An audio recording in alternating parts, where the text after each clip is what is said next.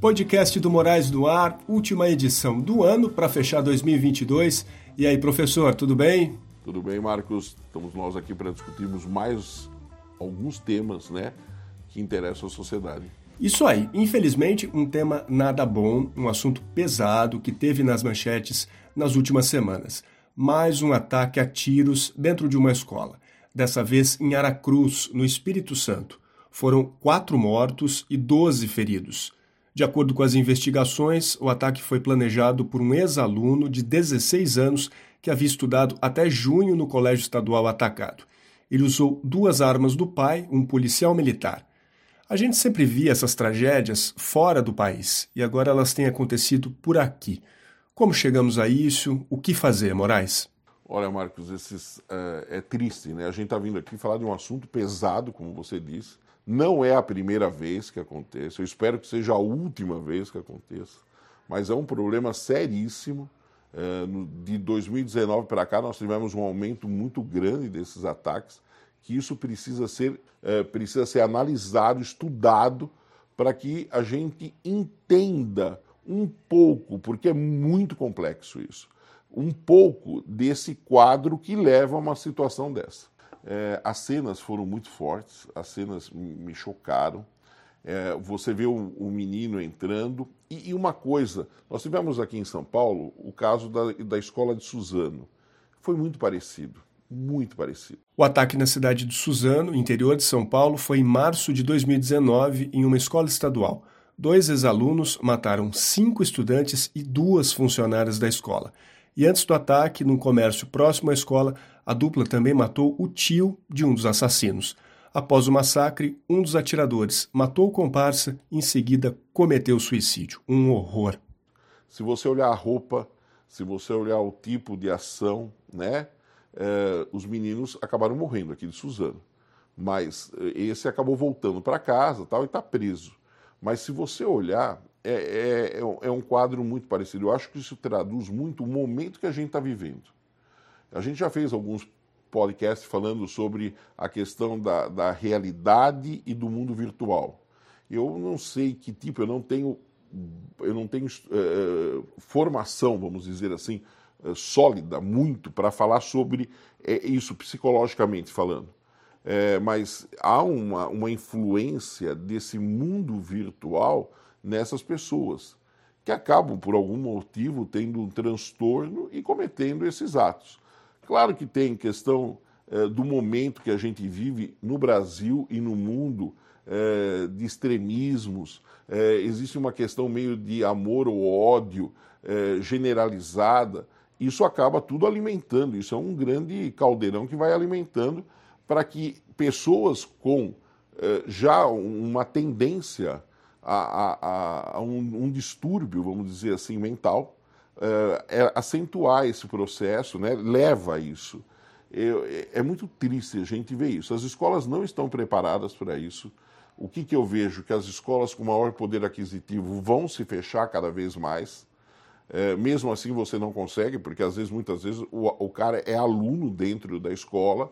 Nesse caso, o menino tinha sido aluno da escola. E, e a gente precisa. É, as escolas com recurso vão acabar se fechando não tem, eh, as escolas não estão preparadas, nós não temos estrutura. No Brasil, menos ainda. Você vê que foi gratuito. Ele entrou, pegou pessoas, não sei qual o motivo que levou a, a ele pegar aquelas professoras, pegar os alunos, né, e, e, ir embora como se nada tivesse acontecido. É um crime bárbaro, é uma coisa que choca a sociedade. Nos Estados Unidos, a gente viu casos eh, onde o aluno entra com metralhadora, o aluno fica eh, como se estivesse fora da realidade, né? vivendo num outro universo. A gente consegue chegar a alguma explicação para essas tragédias? Eu tenho uma teoria, é minha isso, né, essa teoria. É, eu não sei a quantidade, esses jogos que, que, que eles, que as, os jovens usam muito, é legal, eu já, já joguei, né? Você, mas você passa a viver um mundo de matar, matar, matar, matar. É, você, para mudar de categoria, para você subir de nível dentro do jogo, você tem que matar, matar. Uma coisa me chamou muita atenção quando teve, eu falei já isso, quando teve em Suzano a, a roupa de um dos meninos era exatamente igual, igual à roupa de um dos personagens desses jogos. Então, eu, a mente humana é algo assim, é um grande ainda enigma para a própria humanidade. A gente nunca sabe o que passa na cabeça das pessoas. É, mas e as situações externas acabam alimentando isso. Então, assim, é um momento muito triste. É, eu acho que isso exige reflexões na escola e principalmente da sociedade. Nesse caso de Aracruz, as investigações da polícia mostram que o adolescente planejou o crime por dois anos. A família consegue perceber sinais de que algo está errado? Os professores conseguem notar algo diferente no comportamento do aluno? Será que há algum indício antes? Tem, Marcos. A gente tem. É, você consegue perceber é, no aluno algumas coisas fora de, vamos dizer, do ritmo normal. Qual é o grande problema da família? Muitas vezes a família não aceita. Então, assim, quando você tem um aluno com uma síndrome, né, é, o mais difícil são os pais aceitarem que o filho tem isso, tem algum tipo, é, é, alguma doença, alguma, algum problema que exige um, um, tratamento especial, né, um cuidado especial, vamos chamar assim. É, isso é uma coisa que a, a gente vive muito. A família não aceita os psicólogos, quando trabalham com essas famílias e com alunos, é, é, mais difícil trabalhar com a família do que com o aluno. Então, muitas vezes os pais não aceitam, eles não querem enxergar o problema que eles têm. No caso de pessoas que cometem esses atos, claro que o cara pode ter né, o famoso dia de fúria dele e que ele vai descarregar em alguém, em algum motivo, isso. Mas reparem que esses atentados, a maior parte, não é um ataque de fúria, é algo planejado. Então, isso eu, eu tenho dito, eu até falei para alguns amigos meus que são psicólogos, para estudar, para poder se debruçar, para poder entender todo esse processo que vem acontecendo. Né? E, e, por incrível que pareça, sempre reflete na escola. Tem casos fora de escola. Cara que entrou em shopping center, cara que entrou no, é, em praça de alimentação, cara que entra no cinema. Isso já aconteceu no Brasil. Mas, assim, a escola tem sido alvo preferencial por esses jovens, para exatamente pôr para fora alguma coisa que ele tem nessa, nesse ato bárbaro, né, matando as pessoas. Então, a presença do psicólogo na rotina escolar é essencial? Eu acho que a escola, hoje, uma escola sem psicólogo não funciona. Muitas escolas não têm psicólogo. Você tem que ter full time, porque passa pela família, os pais, né, eles têm que ser acompanhados também pelo, pelo psicólogo da escola para poder entender essas situações. É, claro que muitas o, caso, o cara está com um problema em família, isso reflete na escola. O aluno traz isso, mas não um, um grau de violência como esse. Isso é um outro uh, processo. Mas e, e essa função do psicólogo, essa questão do socioemocional hoje, tentar entender o aluno, tentar para a gente poder quebrar esse processo. Isso no passado não acontecia. Né? Isso começa a ser um fato recorrente nas últimas, nas últimas duas décadas. Nos Estados Unidos, você tem muitos casos desses. Você tem eh, no Brasil casos, as pessoas acham que só são esses. Se você pegar de 2019, você para cá, você tem um número muito grande desses casos. E isso precisa ser estudado, trabalhado. E, e detalhe, está acontecendo. Então eu acho que a gente tem que é, tomar muito cuidado, a gente precisa ver, é, analisar cada caso desse, tentar juntar isso, é um, é um, caldeirão, isso não é, nada, não é nada fácil, não, que você vai resolver isso em, em um passe de mágica, ah, faz isso que o teu problema está solucionado. Não está. E, e, de novo, falta gente capacitada no Brasil para se trabalhar em cima disso. Não digo capacitada e numericamente. Nós temos poucos profissionais especializados eh, para poder, vamos dizer, desarmar essas bombas relógio que nós temos eh, nas escolas e na sociedade. Nessa busca por explicações, a gente pode encontrar respostas nessa sociedade do ódio que a gente tem vivido, da briga, da agressão que começa no virtual e, em muitos casos, a gente vê extrapolando para o real? É, eu, a gente tem falado bastante de felicidade aqui nos nossos podcasts, mas eu tenho uma coisa que, que eu gosto muito.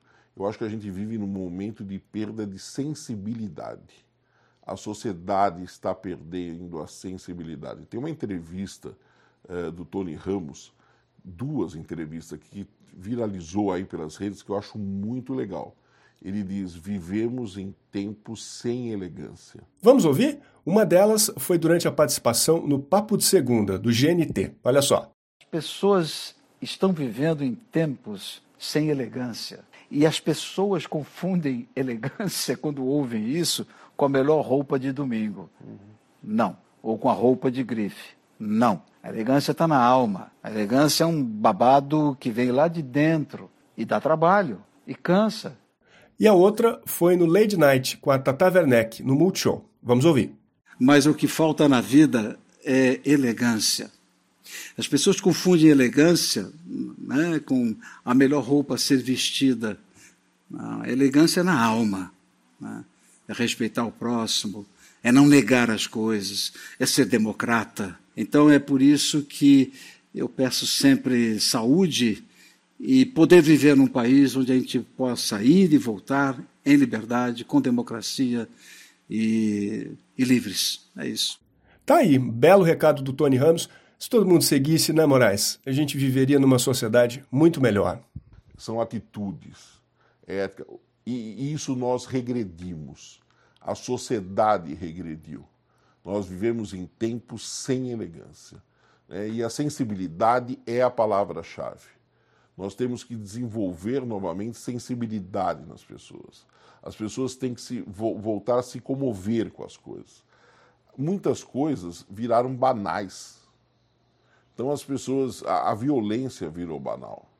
Você está parado num, em São Paulo, num congestionamento tal, e passa alguém, o medo de ser assaltado, as pessoas estão com os vidros fechados é, as pessoas viraram as costas para os problemas, muitas pessoas viraram as costas para os problemas que estão aí ao redor. Então, é, eu vejo há muitas ONGs, muitos projetos sociais, mas eu não vejo pessoas tão engajadas nos últimos anos com isso. Havia um engajamento maior, nós perdemos isso. Eu acho que isso passa exatamente por essa perda de sensibilidade. Passa também pela questão desse desse olhar, né? O que eu digo é o olho no olho. Quando você. Eu, eu sempre falei em sala de aula isso. Tua mão mente, teu braço mente, teu corpo mente, menos tua, os teus olhos. Como diz né, na, na poesia, é o espelho da alma. Você olha o olho da pessoa, você entende. Quem tem sensibilidade percebe isso. Quantas vezes nós, professores, não pegamos um problema de um aluno pelo olhar dele? Você vê que aquela pessoa está com um olhar triste, aquela pessoa. Se você for conversar com ele, o menino acaba falando, a menina acaba falando, ah, estou com um problema, estou com não sei o quê. Ou então estou feliz também, não é só problema, tem o um lado legal da história. Mas assim, eu, essa questão da sensibilidade acaba levando a exatamente ao que o Tony Ramos disse, que é a perda é, de, de, dessa coisa mais é, trabalhada, sabe, do, do sentimento, da elegância. Vivemos em tempos sem elegância. E como retomar esse caminho? Difícil. Eu acho que é, não, é, não há uma fórmula pronta, não há um receituário de bolo, né, que você faz isso e aquilo e vai dar tudo certo. É, eu acho que é falando. As pessoas, eu, eu, a minha grande crítica ao celular, e eu sou um usuário do celular, das redes sociais, tanto que estou aqui trabalhando com as redes sociais, mas eu acho que as redes elas, eh, se elas têm um lado muito legal, elas também emburreceram as pessoas. Elas, é, é, você passa a viver no mundo, você e a tela. Eu vi uma vez uma, uma charge muito legal. O cara tava. Era um velório, tinha o caixão e duas pessoas.